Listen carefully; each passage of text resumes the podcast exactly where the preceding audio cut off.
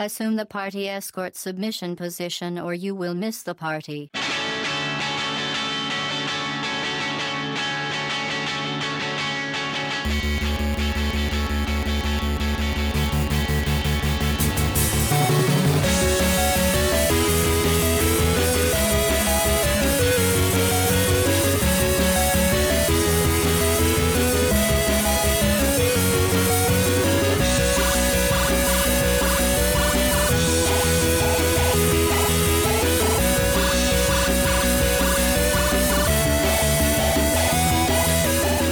Welcome back to the Short Game. This is the show where we talk about short games, the kind of games that you can pick up and really enjoy and actually have time to complete. Games that you can fit into your schedule. Uh, this is actually a really special episode of the Short Game because this is, first of all, it's our 10th episode. Uh, so that's exciting. 10 episodes. That's that's more episodes than I ever thought we would we would complete. And here we go. You have no faith in us, Shane. No faith. Well, we might not complete this one. That's true. This week, I am joined by Shane Kelly. Unfortunately, Nate Heininger can't be with us tonight. So, He's at a wedding. no, actually, he's kind of at the opposite of a wedding. Oh well, let's cut that part out. Yeah, he's at a funeral. Oh, I'm sorry. I got confused. Yeah. So, yeah, sadly, Nate Heininger cannot be with us tonight. He's with us in spirit as we discuss one of the most incredible short His spirit is here. Is it his funeral? it's not it's not his funeral and it's not his spirit as such he's he is with us in he's he's just he's just not here all He's right not he's, here. he's not he's not here okay and he's somewhere else out there not here and tonight uh, we Shane and I are discussing Portal, which is such an important game in the type of games that this show is about. Portal is one of my favorite games of all time, an absolutely hugely influential game, and in some Would you say I this game is seminal? I don't like that word, but yes, we'll go with seminal. You don't like the word seminal? Okay, fine. Before we dig in too deeply to talk about Portal, though, um, Shane, what are you up to lately? I got my mouth full of Oreo. Oh, nice. We've got a lot right out here at the start, aren't we? No. Oreos are delicious. All right. Mm. I'm gonna swallow, but I got a whole another half of Oreo right here. So Jesus, Um, Shane, we can't eat during the podcast. It's not allowed. I'm hungry. uh, what am I up to? I'm looking forward to. By the time you're hearing this, you will already know the answer to the mystery in my mind right now. Uh, Yes, we're recording I- this the weekend before E3. So you, listener, are in the future. How's it going in the future, listener? Did they finally announce a release date for The Last Guardian? Probably not, if the track record is Yeah, give it up, Shane. Uh, so, um, one of my first games that really made me realize how artistic gaming could be and how moving it could be uh, was Ico. Um, and that game made a profound impression on me. And course, the uh, the follow up um, to that game, um, Shadow of the Colossus, made an even more lasting impression on me. And then uh, in 2009, the trailer, also at E3 for The Last Guardian, uh, made also a, a profound impression on me. And every year since then, I have been waiting. And every year, as we lead up to E3, uh, there's some kind of rumor about this game. Things are are rumbling, and those rumors are back. And I'm not even gonna go into what was said by who, but you know, some guy at Sony said, "Yes, we're still working on it." Amazon put a page up for it. The page may or may not still be up. Well, we'll see. You know, it's been almost seven years since they announced this. The so Last Guardian. It's it's probably the most hotly anticipated piece of vaporware I can remember. It's not vaporware. It's there, man. The guy from Sony said. but uh, what that made me think of was another piece of news uh, this week, which was how Steam has had to kind of change their positioning on their early access games, where they're saying, "Hey, um, you know, only buy these games if you're interested in playing it in its current state because it may never come out. And so I just wanted to kind of see if if you had a, an opinion on that, Reagan. What what do you think? Is that just sort of the world we live in now where you know, if you want to play a game, you have to kickstart it and then just hope for the best? Yeah, we've talked about this sort of on our episode about Broken Age because that's another example of a um, early access game or a game that uh, comes out in a partially formed version and hopefully someday has a full final release. And I think that all this kind of comes out of the incredible success of Minecraft, which, you know, started as a beta, but you could sign up for it as a beta and it spent most of its hugely successful life as a beta. People loved playing that game in its beta form. And sort of like how Gmail was in beta for a hundred years. Yeah. Well, you know, I like that about Minecraft because uh, you know, you get in there and they're always adding new content to the game. And that's a beautiful thing when the game is growing in a dialogue between the fans and the creators. And that's an amazing thing. So, uh, but there's also the sort of feeling that I may not like this game when it's complete, or this game may never be complete. Yeah. If, if I had been able to throw money at The Last Guardian back in 2009, I would have just emptied my my wallet. I don't even know if I had a PayPal account or anything back then, but if I had, I would have just sort of spewed my hard-earned like sandwich shop dollars at them and um, and they'd still be sitting on all of those dollars and you would all have no those game. digital dollars they would just be sitting on them so i don't know what i would prefer you know in, in my dream world. Like if i can come up with the the successful uh, business models for the gaming industry you know do i prefer to you know have these vaporware games announced and then just disappear and fizzle? Or or would i prefer to have the games released in some unfinished form and I get to play them and then ultimately, you know, pay in real world dollars for my disappointment. I don't I don't know. It's really hard. I think that a game like uh, like Minecraft succeeded in that because it was already fun. What I think we're seeing is some games coming out in these early access forms where they're entirely too incomplete. You know, the the developers uh, ha- talk a big game of, oh, this is great. It's going to allow us to to involve our fans in the development of the game. I don't understand. Um, I don't understand how someone becomes a fan of something so incomplete.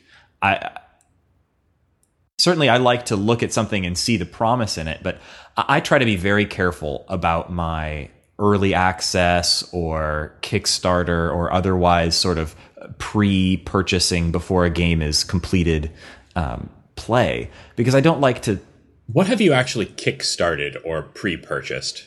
Not very many games. Um, the two that spring to mind would be that I uh, I Kickstarter backered uh, Broken Age uh, and also um, oh geez, what's the name of that Viking uh, game? The Banner Saga. The Banner Saga. I was just so impressed with the visual style of the game that I backed it on Kickstarter. And fortunately, even though it did take quite a while for that to come out, it came out in great form. The game was really complete when it was finally released. They did do some kind of unusual things with it, like, for example, um, I think in order to kind of continue the enthusiasm for the game and also to kind of make sure that it was still on people's radar, but also I think to get some new money into their into their development budget, they released it in part as a sort of a multiplayer version without the campaign. Uh, and they released that uh, over a year, I think, before the full game came out. I think that's another kind of interesting tack that these types of things can do. If you're creating a game that has the possibility of coming out in sort of multiple forms, rather than coming out in a crummy form and then getting better later, you know, releasing a great little part of the game. Another example of that is the dogfighting part of Star Citizen that just came out. Star Citizen is a huge game. There's a lot of moving parts, a lot of really great content to it, apparently, we think. Yeah, I hadn't heard about this game until our, our guest appearance, uh, you and I. Oh, you hadn't heard about Star Citizen? No, I hadn't. It was a huge, uh, it's But uh, we should mention um, our guest appearance on Casual Shenanigans. Yes, which you'll Hey guys, it was awesome appearing with you. I wonder if you're listening or not. But if you are, hey, thanks so much for having us on your show. Yeah, that was a totally lot cool. of fun. And uh, if you want to check that out, uh, we'll have a link in the show notes. Uh, we'll also have tweeted about it long ago by the time this episode is released. But uh, we were on episode 51 of Casual Shenanigans, another great podcast, mostly about PC gaming. And they were really great. They were really gracious hosts, and we had a great time chatting about, um, you know, pre E3 uh, talk and And terrible Sega accessories. yeah, interesting stuff. So, yeah, I think that's a really good point, Shane, about the early access games. I'm so conflicted about it. And I think all of gaming is. I think that's why you're seeing this kind of conversation around Steam early access and then making sure that people know what they're getting into when they buy these types of games. Because sometimes that turns out amazingly, and other times it kind of doesn't. And maybe that's good, maybe it's not. I, I hate to equivocate, but I'm really of two minds about it. Yeah, there's um, it, it's sort of like the old saying of you don't want to see how the sausage gets made.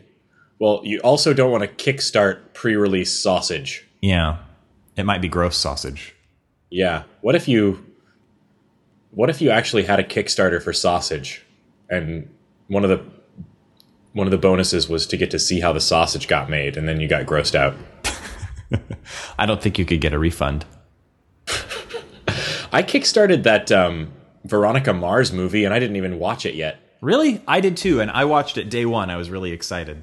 Uh, how was it? It was pretty good. It was basically an extended episode of the he- TV show, but I loved the TV show, and uh, it really tied up some of the characters' arcs in a way that I found pretty, you know, Yeah, I was saying I, I was saying I was going to go back and rewatch the show before I watched the uh, the movie. I rewatched some of season two. That's pretty much all I needed. Yeah. Okay. Well, we'll probably cut all this because nobody on this show is going to care about Veronica Mars, and if they Uh, do, they probably know. have their own podcast. I'm sure there's a dozen Veronica Mars podcasts out there that you can check out.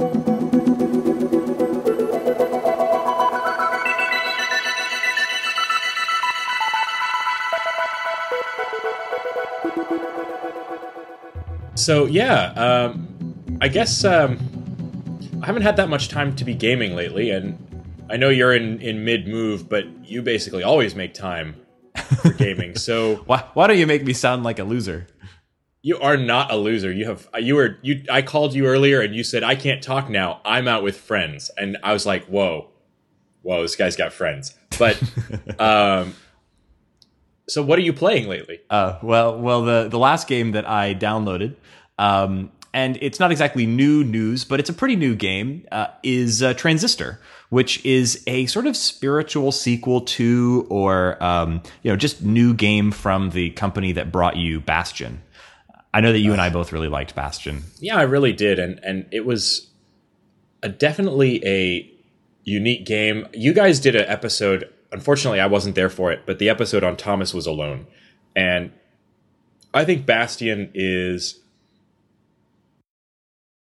similar in, to Thomas was alone in that it takes a lot of tropes from a casual from a not a casual from a uh, from a common genre Kind of uh, a and- retro genre, but it and really it- and transforms it- it. Uh, yeah, it, and it does that through great narrative storytelling by uh, providing constant feedback from a, a excellent narrator. And so I know that this game is also a narrated game. It shares a lot in common with uh, Bastion. It doesn't. it doesn't. It's really, really cool. So, first off, it still has this beautiful painterly art style, but it's definitely different from Bastion. So, for those of you who might not have gotten a chance to see the trailer, and of course, we'll include one in the show notes, um, uh, Transistor is a top down, uh, first, excuse me, it's a top down role playing game, sort of an action role playing game, uh, where you're playing as a woman named Red in a fantasy science fiction sorry, cyberpunk esque kind of city called uh, Cloudbank. Cloud Bank. Cloudbank, yeah. Mm-hmm. I, I've watched And- some of the trailers and things like this, and, and they. You're right. The game looks so beautiful. It looks like a uh, like a Klimt painting. It's very Art Deco. They play off the fact that she's a she's a singer, so you've got a musical element to the game. And you've got a and- talking sword, the transistor that narrates that's the the, narrator, yeah. So so that's fun because the the narrator is the character that's always there with you. This is kind of kind of a video game trope that I'm not always a fan of, which is the um, quiet main character who has a talking blank, you know, uh, whether it's like a Jak and Daxter, he has a talking marmot, or uh, hey, listen. hey, listen, I'm the fairy that follows you around and explains things. Mm-hmm. Um, but in this game, is it being done pretty well? I'm liking it a lot. Yeah. Does the main character have a personality, you know, outside of the fact that she carries a talking sword? Somewhat. I will say that I am pretty early in the game. And also, we don't need to go into too much detail because hopefully we're going to be doing an episode on this game pretty soon. Uh, I'm really enthusiastic about what I've seen so far, and I'm pretty confident that this would be one that would be great for our show. So uh, once I get a little farther into it, I'm hoping that this will be one we'll be able to bring more detail to you. Uh, but yeah, it's a great game. I'm enjoying the combat which is a sort of a cool mix of action and turn based. Uh, as you're playing at any point, you can pause the action and plan out several actions and like, you know, several uh, moves or attacks, uh, and then turn that pause mechanic back off and all those play out very quickly. And then you can play Kind in real time a little bit. FTL type uh, type thing going on. Almost, but actually, the pausing mechanic is more a sort of uh, ability because your ability to pause the action sort of slowly recharges once you unpause. So, uh, also, it's got a really neat upgrade mechanic for your weapons and your you know attacks. I'm just really liking everything about Yeah, it. I, I saw that. Like as you get damaged, you lose a lot of the abilities that you've taken on. So instead of just dying, you have to play through the rest of the fight, but with fewer special abilities. Yeah, and that's actually a pretty good way to compromise because uh, I don't really like games where you have to play the same fight a hundred times. Uh, in this, I, I usually can limp my way through a fight, uh, but I'll often, if I'm doing particularly badly, restart the fight, which they make really easy to do, to try to make sure that I keep all my cool I abilities could, throughout. I could see that being. I could see that being cool though, as a way to sort of force you to use a different strategy. That's true because it usually I think is uh, killing off your most frequently used abilities first, or maybe I'm misreading that, but it seems to be for me. Anyway, awesome game. I'm really, really liking it. Hopefully, we'll be bringing more about it to you soon. Uh, but if you haven't checked it out, it is uh, 19.99. It's on Steam, uh, Windows only at the moment. But the developers have announced that it is a game that they're planning on bringing to other platforms, like they did with Bastion. So, uh, Bastion, they first brought it out on Windows only, then it came out on Mac and Linux, and later they even brought Bastion out on iOS, although that was much, much later. Um, I'm hoping for a similar trajectory with uh, Transistor to allow as many people to play it as possible. But it's already available on Windows and also on the PS4, which is neat. Oh, I would love for it to hit iOS uh, a little faster this time around, uh, because that's the way that I played Bastion was uh, on iOS on my iPad. Wow, how did And you like actually, it? I liked it pretty well. Um, it was one of those games where they um, managed to kind of hybridize between sort of on-screen controls and like tap and drag style controls, uh, you know, touchscreen controls. Uh, it was the kind of thing I wasn't sure would work well on iOS, but it worked out pretty pretty nicely. So Yeah, that's one of those games that I didn't even try playing it on iOS, but actually everyone I've talked to who has played it on iOS said that it was a lot of fun and that uh, having just experimented with it a little bit on a friend's iPad, they really changed the way the game plays. Uh, you know, rather than just sort of trying to take the D-pad or the buttons that you would have had on a gamepad and put them onto a screen, they really kind of reimagined it into a more swiping and sort of dragging style mechanic that actually worked really well. I was really surprised.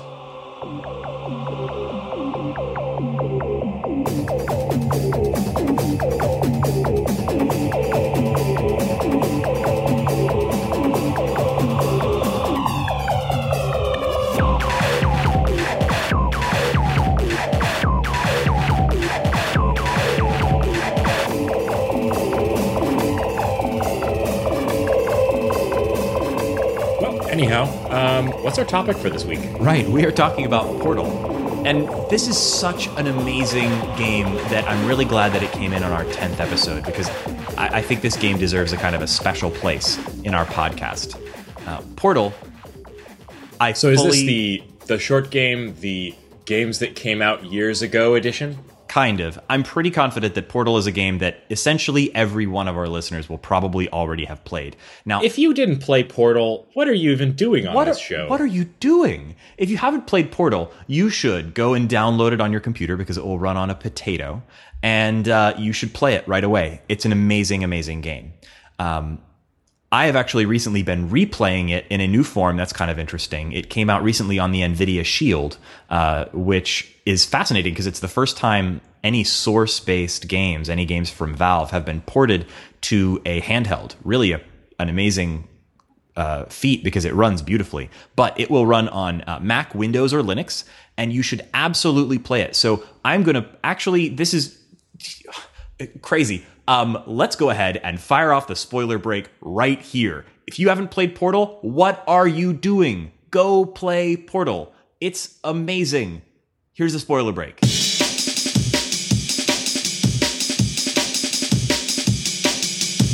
Great. This was a triumph. So, first of all, I don't think Portal really requires a lot of explanation. We will talk about its mechanics and what makes them so amazing, and we'll talk a little bit about its story, uh, such as it is. Um, but I kind of wanted to start by just talking a little bit about thinking back to before Portal came out. You know, dive your mind way back to before 2007, before October 2007, when this game came out. What were you doing in 2007, man? I did I even like I think I had just gotten an iPhone for the first time. Yeah, somewhere around there. I was playing some like iPhone games. No, wait, you couldn't have because we didn't get the first iPhone, and the first iPhone came out in 2007. Okay. So that tells you how good I, how well I remember 2007. Yeah. Not very well. Not very well. Well, here's what I remember w- about the first time that I heard about Portal. I'd heard the name a couple of times, but all I knew about Valve as a company was that they were the company that made Half Life. And at that time, I had still never even played Half Life. So, um, I have still never really played Half Life. yeah, we're not talking about that.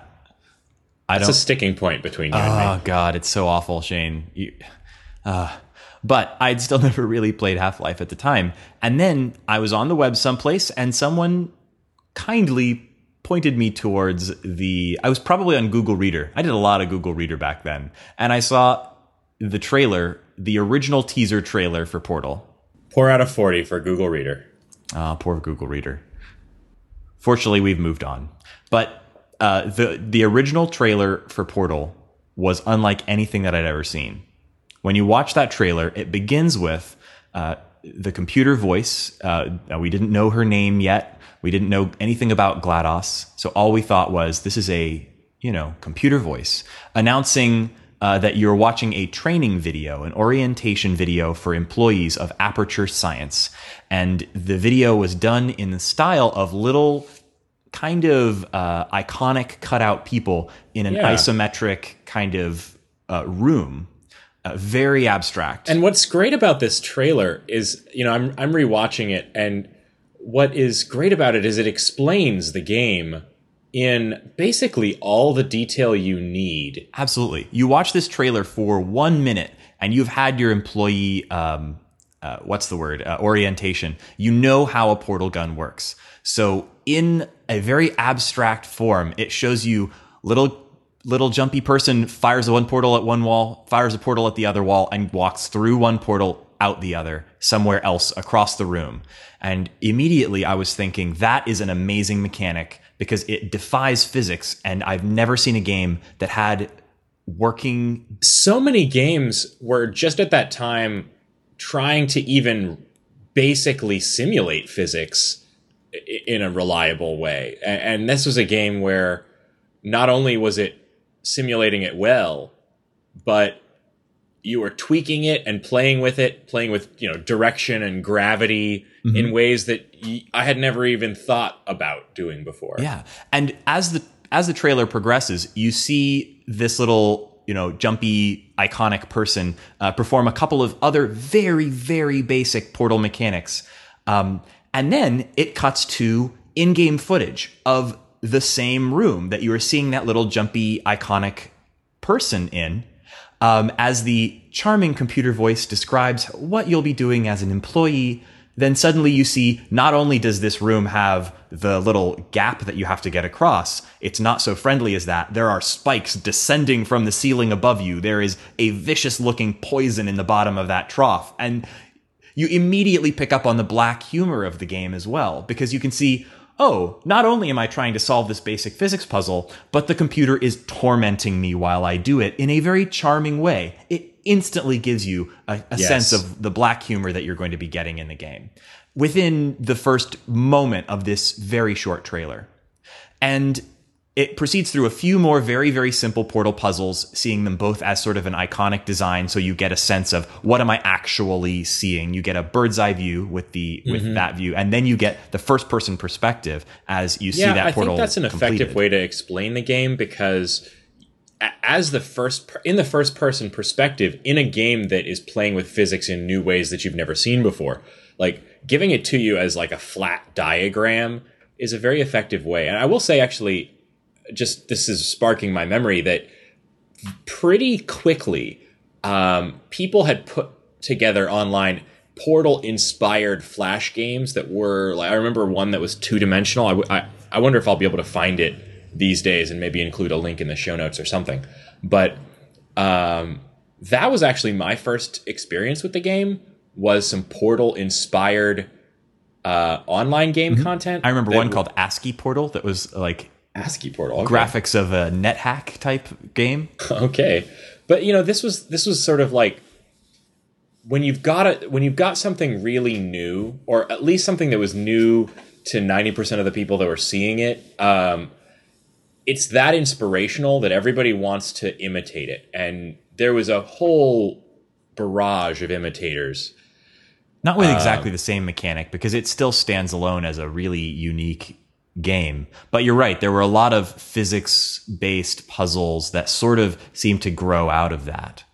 Um, but anyway, when as you continue through that trailer, um, you you it it, it eventually drops the iconic uh, you know orientation video look and suddenly you're seeing just rapid fire moment after moment after moment of increasingly complex and bizarre effects of the portal physics. You see something falling back and forth falling up and then falling down falling up falling down. You see the moment when you know a uh, when Chell, uh, the character who you play in Portal, sees herself through the portals. You see the moment when she begins falling f- through an endless set of portals with one in the ceiling and one in the floor, giving her infinite momentum. You see flings like she'll be performing later in the game. So you get a sense of all of the bizarre physics that you'll see in the game. And you also see some of the things like the really cute Turrets. turrets turrets, the turrets, which are one of my favorite elements of the game. I'm sitting here staring at a little toy turret on my desk right now. Um, so you really get a great sense of the humor of the game and the mechanics of the game all in this tiny short trailer. And it absolutely blew my mind when I saw it because I immediately thought, you can't do that in a video game. How is that going to work? How could that possibly work? And then it shows you it working. I had a limited understanding of like the programming of video games at that time, but I was like, wouldn't you have to just sort of like draw two whole copies of the room every time you do it? And like how can you how can you create a game engine that supports like bending of space back on itself in impossible ways that this is going to require? Yeah. Uh, but I, I guess that's what video games let you do is like achieve the impossible. Yeah, And that's- absolutely. you could see immediately right away that this was a game that was going to give you something you'd never seen before. So that trailer is really firmly in my mind as one of the most amazing video game trailers that I've ever seen. And it was still a little bit of time after seeing that trailer before I got to play the game, but the buzz was there. Uh, the game came out in October 2007. Um, I didn't get a chance to play it until a little bit later because it was several months before it came out on the PS3, and at the time that was my main game system. Um, uh, but to kind of recap where that game actually comes from, uh, Shane, did you ever get a chance to see Narbacular Drop, the game that Not Portal until became, came out of? after I had played Portal. So I know that Narbacular Drop was kind of a student project that someone created, and then it was sort of brought on board at, at Valve. Is that right? Yeah. Like they hired them or something? Yeah, it was a team. Actually, it kind of reminds me a little bit of what we've heard about with um, uh, with the Octodad team, Young Horses. Although this was pre Kickstarter, so there was no place for a bunch of bright young students with an amazing game concept to go to get funding for themselves. So a great game concept with a terrible name. I don't know. I think it's kind of weird. So, Narbacular Drop was the game that predates Portal. Uh, it's a game where you play as Princess No Knees, uh, so called because she can't jump. Princess No Knees is trapped in a castle or tower or labyrinth uh, by some sort of demon, and she has to escape. And she's only able to escape using a magic wand that throws portals uh, a lot of what would later become Portal itself really grew out of this original game. Uh, it was just created by a bunch of students at DigiPen, which is like a uh, programming. I don't know. Do you know anything about DigiPen? I know the name, and that's it. Never mind. Is it a digital pen? I assume. Um, DigiPen students put this game together as a as a student project. It won some awards, um, and Valve saw the game and hired more or less the entire team that created it. Uh, and it took them several years, but having brought that entire team inside Valve, uh, they started work on Portal, uh, the game that would you know kind of bring that great concept to a wider audience but it was still a pretty small team. It was a team of just about 10 people. And so they weren't given the kind of resources that you would need to create a really top tier, uh, extremely successful game. Uh, Valve didn't really know what they had their hands on yet. And so they kind of hedged their bets. They kept the team small, they kept the scope and, sh- and length of the game short. Uh, thanks, Valve, there. And uh, they also put some really interesting limitations on it that led to some of the design decisions that make the game so, I think, really popular today. Um, the biggest one was because it was so short on money, uh, because they didn't have a big budget, they decided to save money on art assets by reusing a lot of the art assets from Half Life 2. This was at a time when Half Life 2 was still in development. They would totally have just kick-started it today. I know they just kickstart it, and we would have Narbacular drop the extended edition or something like that, which would probably be great. But I'm really glad things went down the way they did. Uh, I don't think I would have liked it as much if it was Princess No Knees in Narbacular Drop Ultimate Edition. I, I mean, like look looking at it, like the Narbacularist I'm not- catch. I'm not gonna.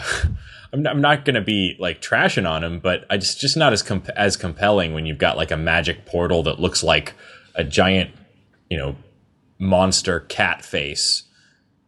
Have you seen the? I'm just looking at the one or two images I've ever seen of Narbacular Drop. Like the portals themselves look like giant gaping mouths. Yeah. Now it has the color scheme already. They're orange and blue, The orange same and as they yeah, would be did in the later game.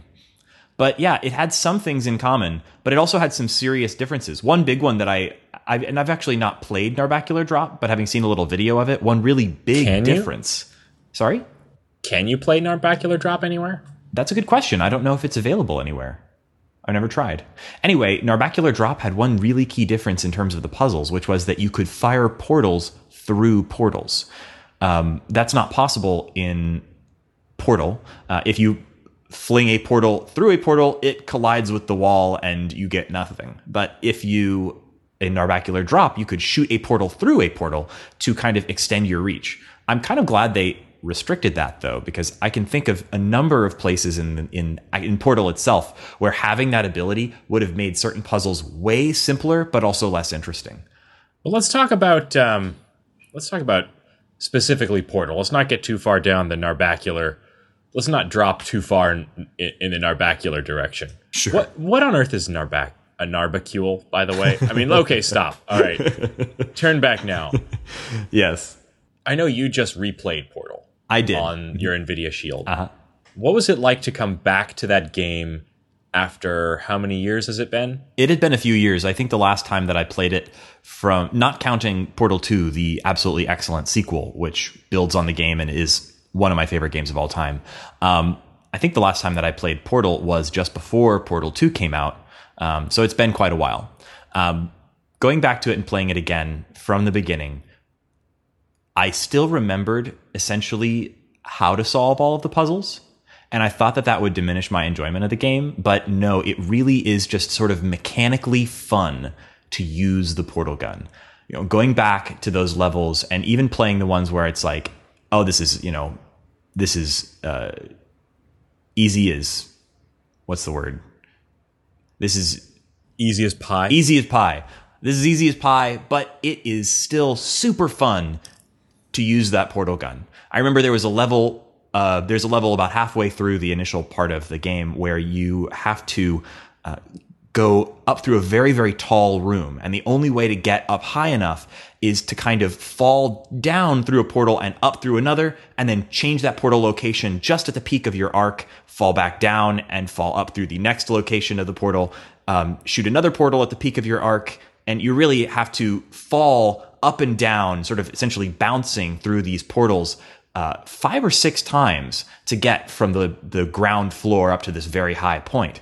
And I remember dying so many times during that part because I just qu- couldn't quite make it happen.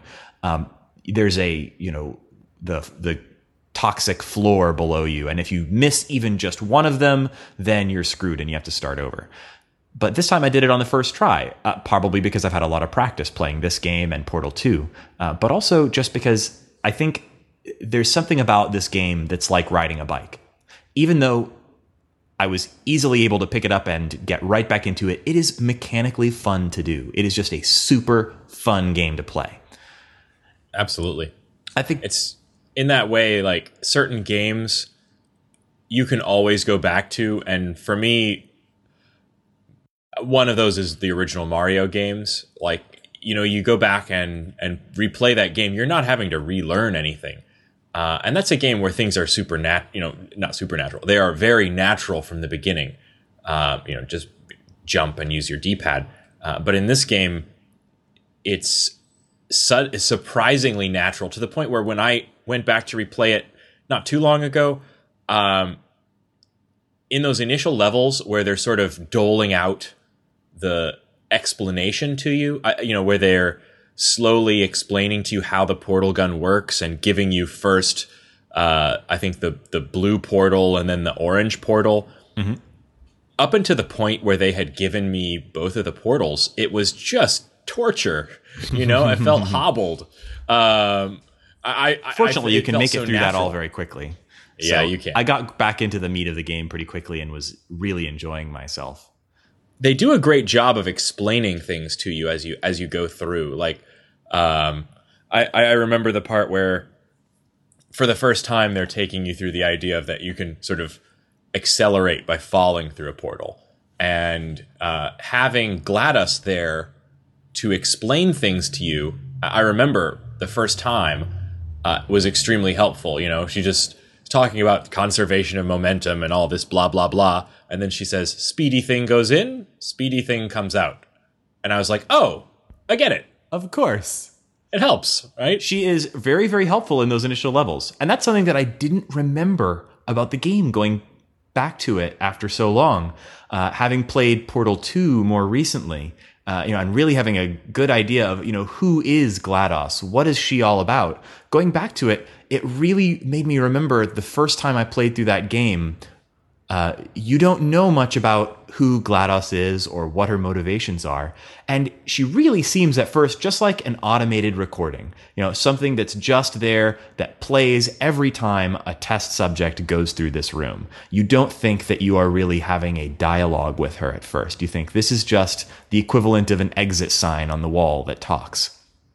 But the farther you get into the game, you get that wonderful discovery that she's talking to you and she's responding to what you do, not just, um, not just sort of playing you pre-recorded messages. And then once you get past that sort of middle point in the game where you really are suddenly working against her, you sort of escape her, her scheme, then her whole tone changes and suddenly Yeah. she's no longer just sort of, uh, playing you recorded messages uh, and having a sort of a smug nature about you know telling you what she wants to tell you it suddenly becomes she, clear that she's actually not just a recording she is a sadistic and bored computer who is using you for her amusement. Uh, right after you begin to escape, she actually starts addressing you as you or speaking directly to you. And she starts talking about I, herself, rather than speaking more in the third person, you know, we, aperture science. So you get a sense that finally I've seen her true face. She is a sadist and I have to escape her and, and, and take her down really the greatest villain. Mm-hmm. And those were some really shocking moments to me in the game where you start to find um, the sort of holes in the wall where, you know, previous test subjects have crawled their way out or. Mm. Uh, you know, things scrawled on the backs of you know pried open panels. Mm-hmm. You know where someone's been staying and living. It's the quote unquote um, rat man who you uh, never yes. see in the game and not even in Portal 2 either, but who, whose presence is felt, someone who came before mm-hmm. you. Yeah, yeah, I, I, didn't really. I know that come, you know, the details on that character came from some sort of outside the game. Yeah, there's like a comic materials. book that they published yeah. on their website. There's actually quite a bit of lore to the game, and that's something kind of interesting about it. Um, the game takes place in the Half-Life universe, and initially that was just out of requirement of well, if we're going to use all these Half-Life art assets, why not just set it in the Half Life universe? And it ties it into their larger, you know, uh, uh, world of Half Life 1, Half Life 2. Um, well, it might just be me, but this game has sort of really grown wings that are larger than just the Half Life universe. I think it's a, although as, as popular as Half Life is, I wonder how many people have played this uh, uh versus how many people have played all the Half Life games. That's kind of true. Half Life is a big deal. Uh, but I do think that this game had a lot of cultural relevance on the internet for quite a while. Um, I'd say that it, it's it's easy to say that maybe this game is bigger for Valve than Half Life is. You, you still, I mean, on the internet especially, you're right. You still sometimes see memes about the cake is a lie. Yeah. This game was everywhere for a few years. And then again, when Portal 2 came out, it, it was everywhere. Um, so its connection to Half Life is important because I think it it gave the game a sense of something outside of this tiny facility. You know, it gave you a, a feeling that there was more to this than met the eye. But uh, it, it's not super important to the game that you have played Half Life. It's really more that the Half Life references in the game are there as an Easter egg for people who love Half Life. Um, but to connect it to the Half Life games, if you are a Half Life fan, this game essentially takes place, I think, somewhere between the events of Half Life 1 and Half Life 2. So the reason that after, you know, GLaDOS uh, takes over the facility and pretty much exterminates all of the people who work there, uh, the reason that nothing was ever done about that is, oh, hey, there was an alien invasion during that time, and everyone was kind of busy upstairs. So, really, you also see kind of the competition between Aperture Science, the company that runs this facility, and Black Mesa, the company that is hugely important in the plot of the Half Life games. I think it's a really brilliant choice that they made to tie these two games together because I think a rising tide lifts all boats, and all of these games are more important because of it.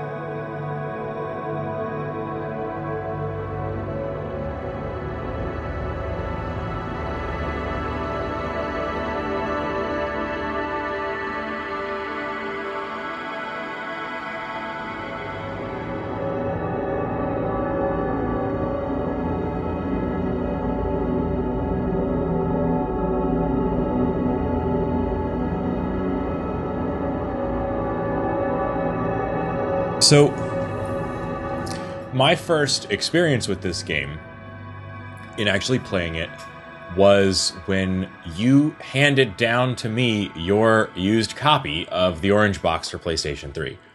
And um, I I gotta confess, it was the only game in the Orange Box that I played all the way through. I started um, I started Half Life Two Episode Two and I, I played. Do, do, you mean you started Half Life 2 Episode 2 before you played Half Life 2 or Half Life 2 Episode 1? Was Half Life 2 Episode 2 in the orange box, but not Half Life 2 Episode 1? So ha- the entire Half Life 2 saga was in okay. the orange no, box. so I, st- I, I did start it. I, I so just to uh this is gonna start a war between you Oh, and me I know, again it really we- is. i thought we had buried but i started half-life 2 um i have memories of playing half-life 1 partially uh way back in the day. Uh, all i remember from the game was wandering around in unmarked corridors and being licked by weird barnacle creatures on the ceiling. Um and then i started playing half-life 2 uh, because you told me it was the best thing since sliced bread. As it was. and I got up to a I got up to a point at which I was just dying over and over again in a really out of place feeling city full of chicken headed zombies, uh, and That I would be just didn't like it.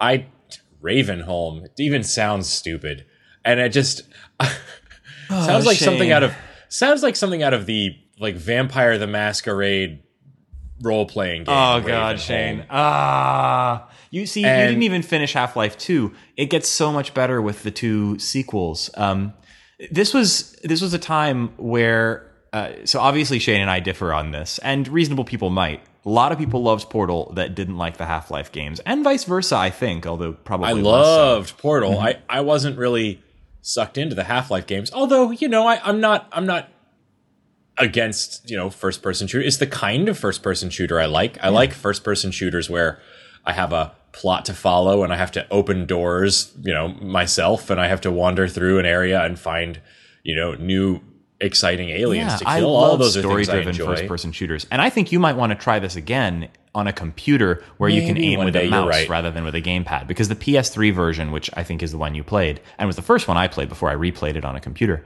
uh, that version was uh, troubled to say the least. probably you're probably right you're probably right um but that said um portal was a game that you know i started it and i played through it the entire way on the orange box there even though you know i, I never found the playstation to be the best place to play uh, a first person shooter.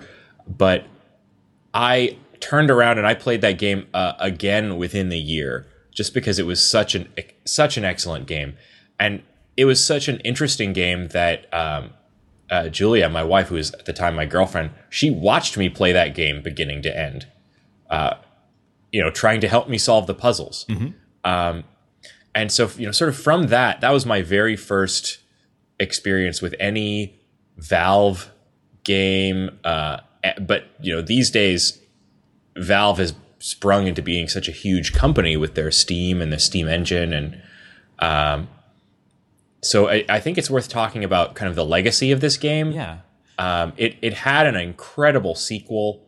Um, Well, did- before we did do that, I want to come out? talk a little bit more about the Orange Box itself because Okay. Well, what do I not know about the Orange Box? Because I mean, I skipped two thirds of the con, more than two thirds of the content in Well, it. you don't have to have played most of that to kind of see that the orange box is hugely important as a probably the first time someone cracked the nut of how to sell short games.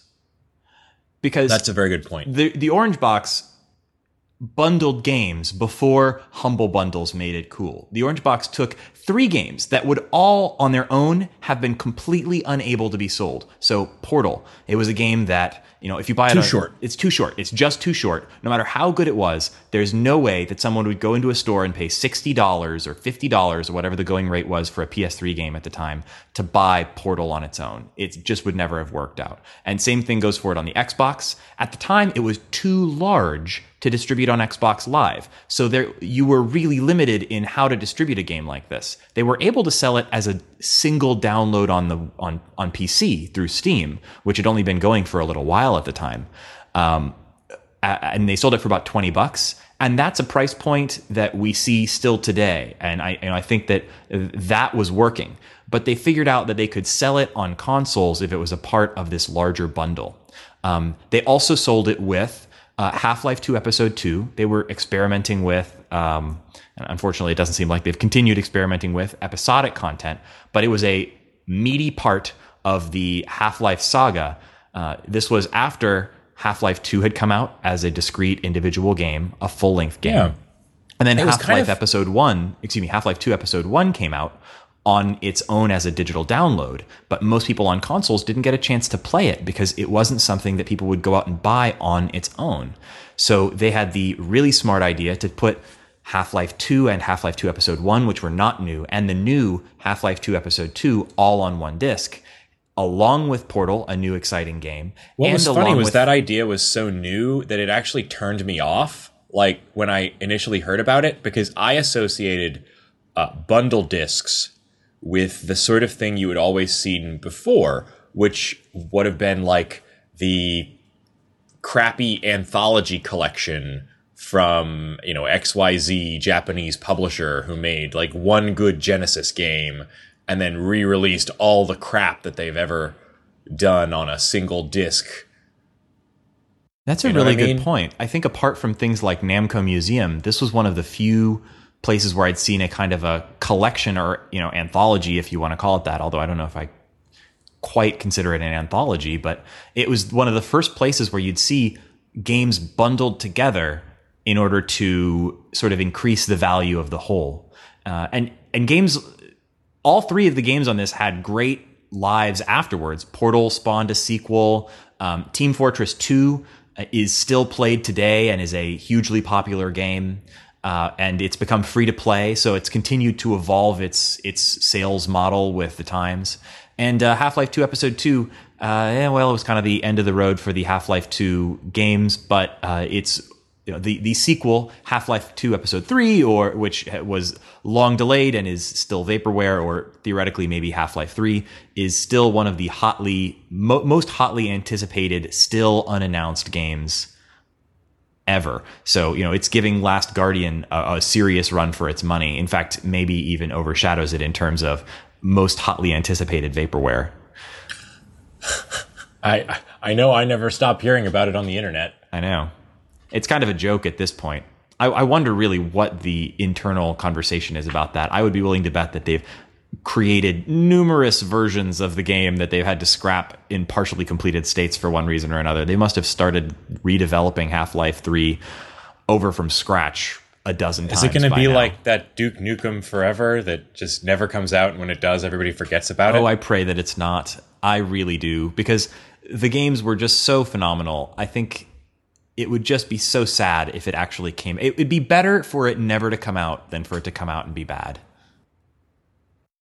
I wonder. I mean, not to get off onto another subject, but you know, they've got these new Steam is uh, getting their own hardware, and it seems like it should be a launch title for them, but Well, they're not launching their own hard. Yeah, I really agree. When I heard that that Valve was launching their own gaming platform, you know, the Steam box, I was really excited that it was going to be a huge platform style launch.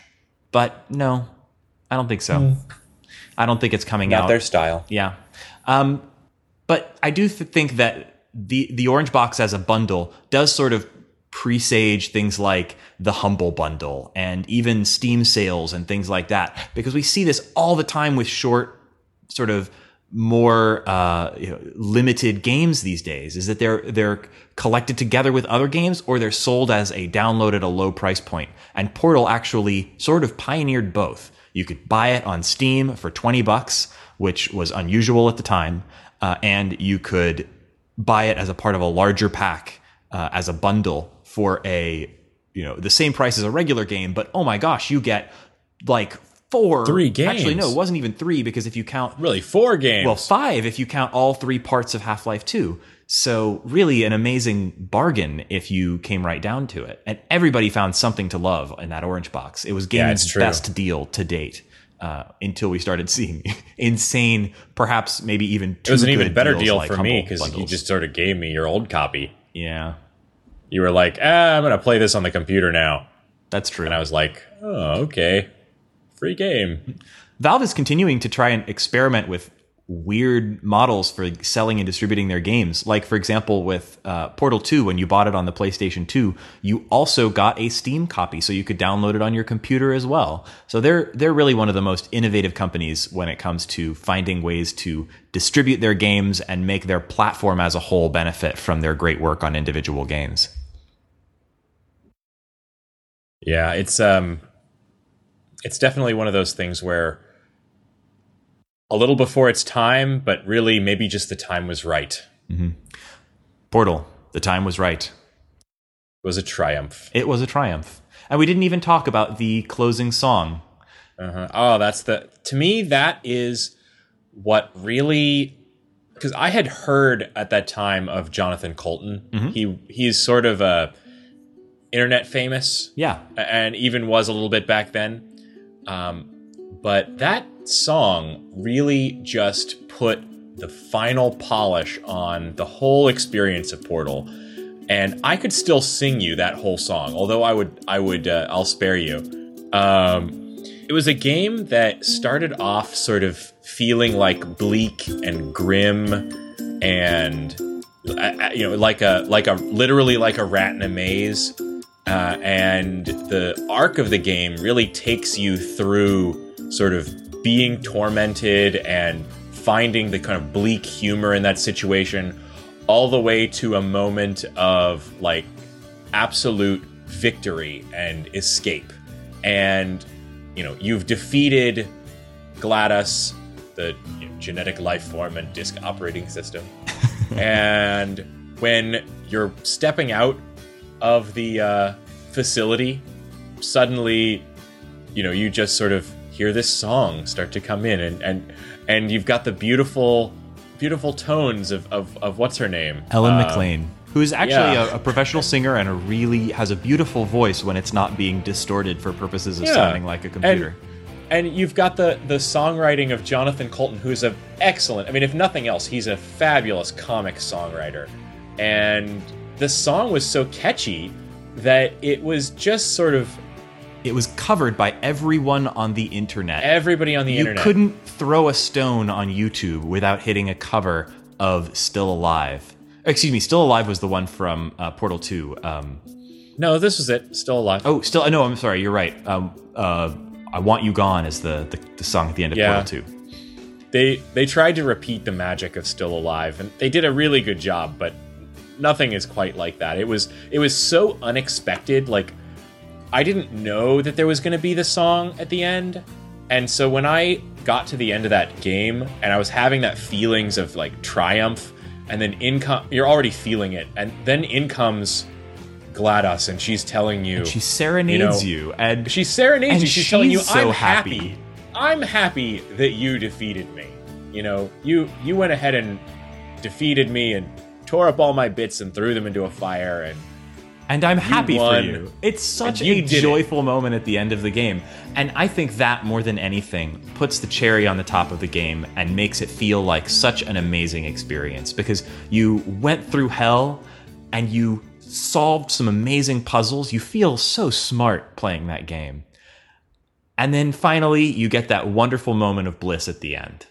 I'm actually a little sad that they patched the game.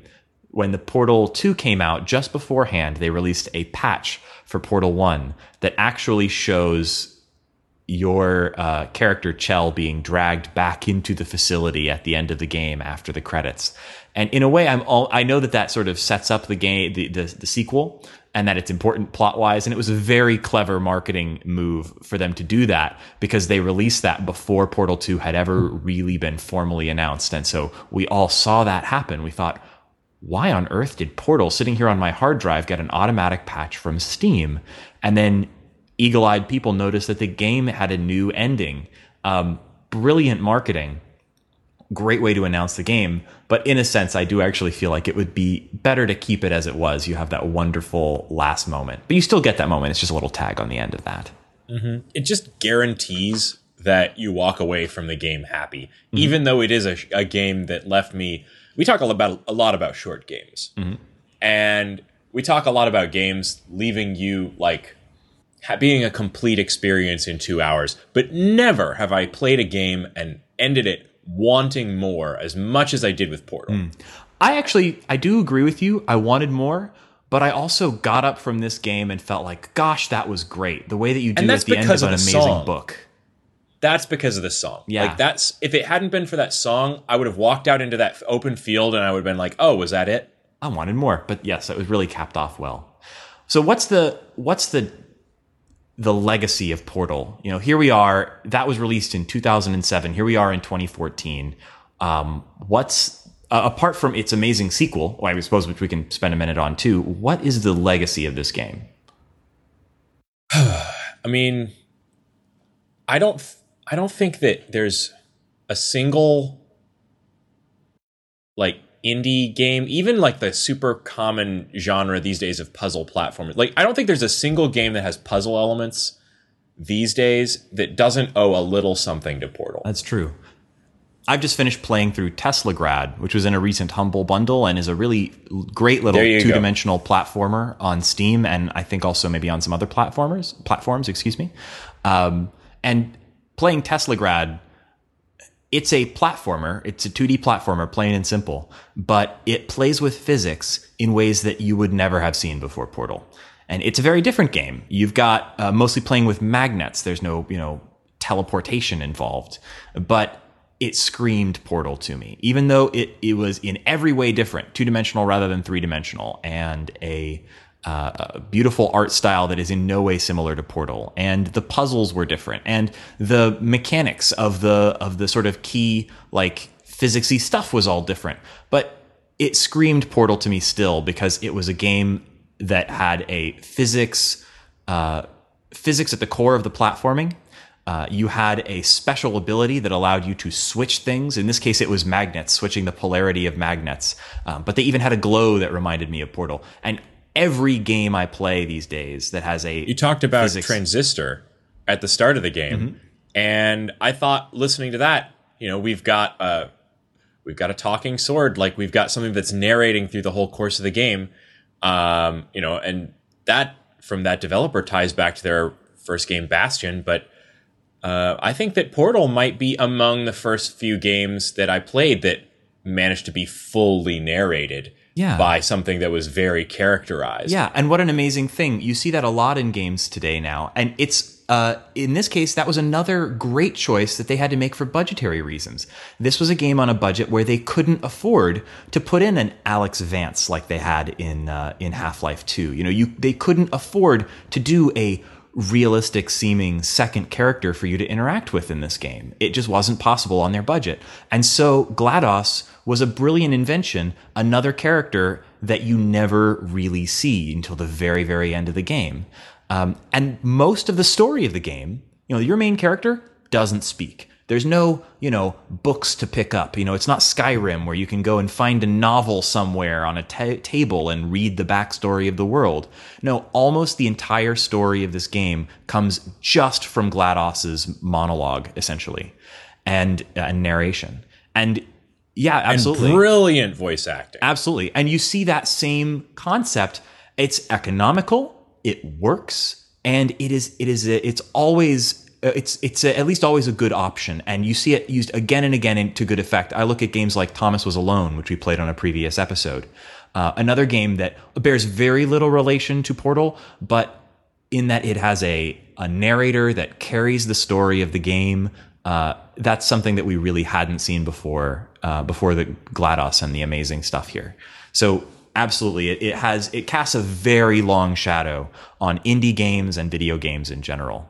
It's uh, it, both with its puzzle platforming, its physics, its narration and characterization, its dark humor. It has blazed a trail that many many others have followed and you know few have equaled but but many have drawn inspiration from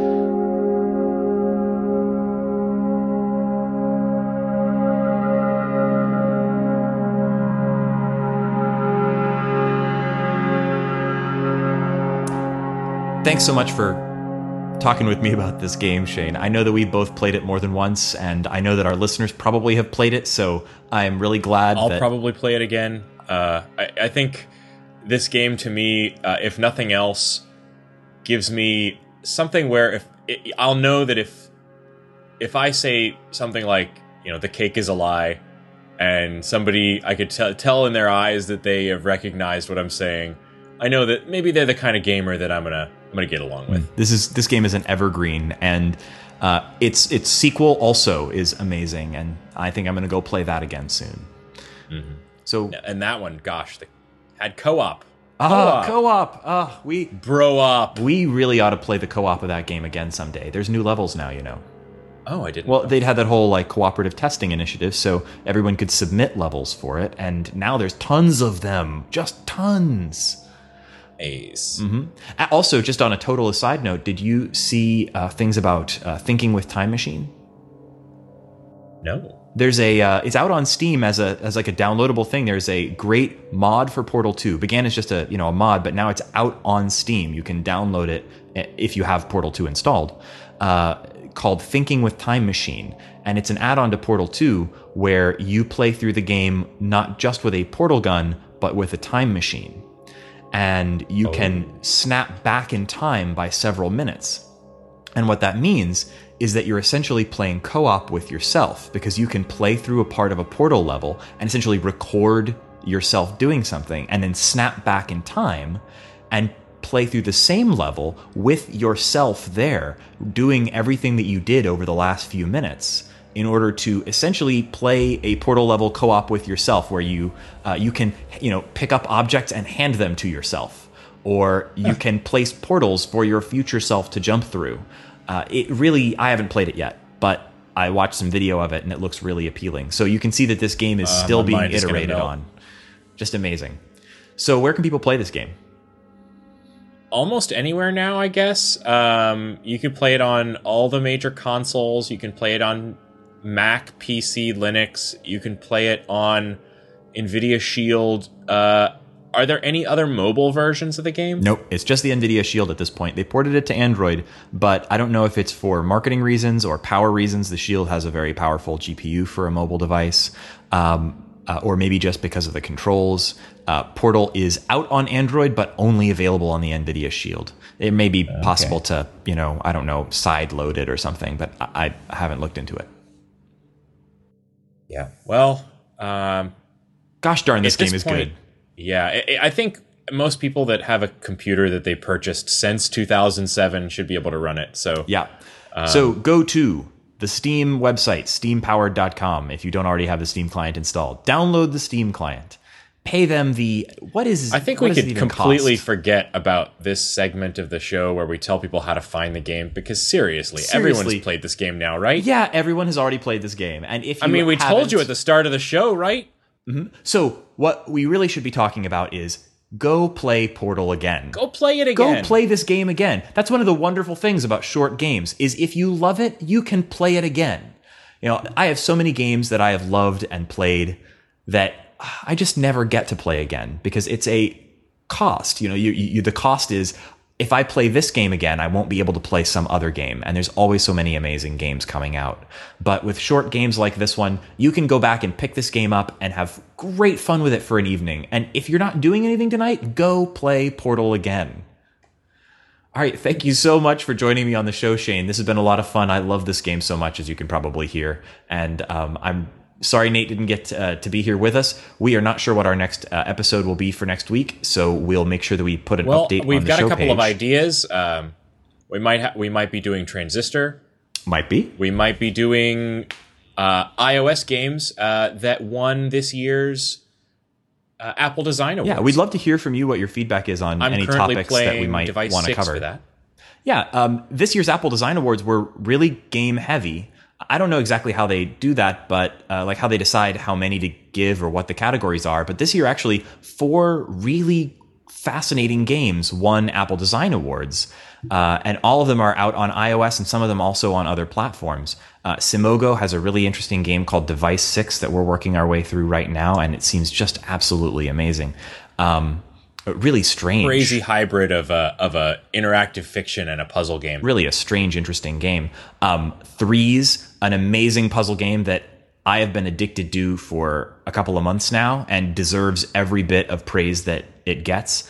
Uh, also, um, Leo's Fortune, which is a really cute platformer with really gorgeous visuals. I have not played that at all, and I'm not positive I'll be able to before the episode. But um, and what was the other one? Monument Valley, which we've talked about briefly on the show Valley, before, which is going to be looks amazing. that's a beautiful game. Absolutely. So some combination of those is Uh, and another an game that owes soon. something to Portal. Absolutely, because it's just a great, fun way to play with physics in a in a sort of a uh, yeah, anyway, uh, so that is a upcoming episode topic that we are uh, working towards. Maybe this next episode, maybe soon thereafter. Uh, so if you have any thoughts about games that you think we should cover or that we should play if we haven't played them, please let us know. We're, the best way to get in touch with us is on Twitter. We are at underscore short game on Twitter. Uh, or you can find me personally on Twitter at Raygan K. I spell that a little funny. It's R A Y G A N K. Shane, where can they find you? They can find me at 8bit Shane, 8 B I T S H A N E. And Raygan, we really need to have an email address for the show. Well, we do. Our email address for the show is info at theshortgame.net. Or you can visit our website and there is a contact form, and that also goes to our email. So if you prefer to write a nice long message to us, please do that. You can either email us or fill out the form on the website, and we get that and we'd love to respond to it. So uh, thanks for uh, tuning in this week. Thanks for having me on the show again, Raygan. You're welcome, Shane. Thanks for coming on with me again, and uh, we'll be back next week, hopefully with our good friend Nate, with another great episode of The Short Game.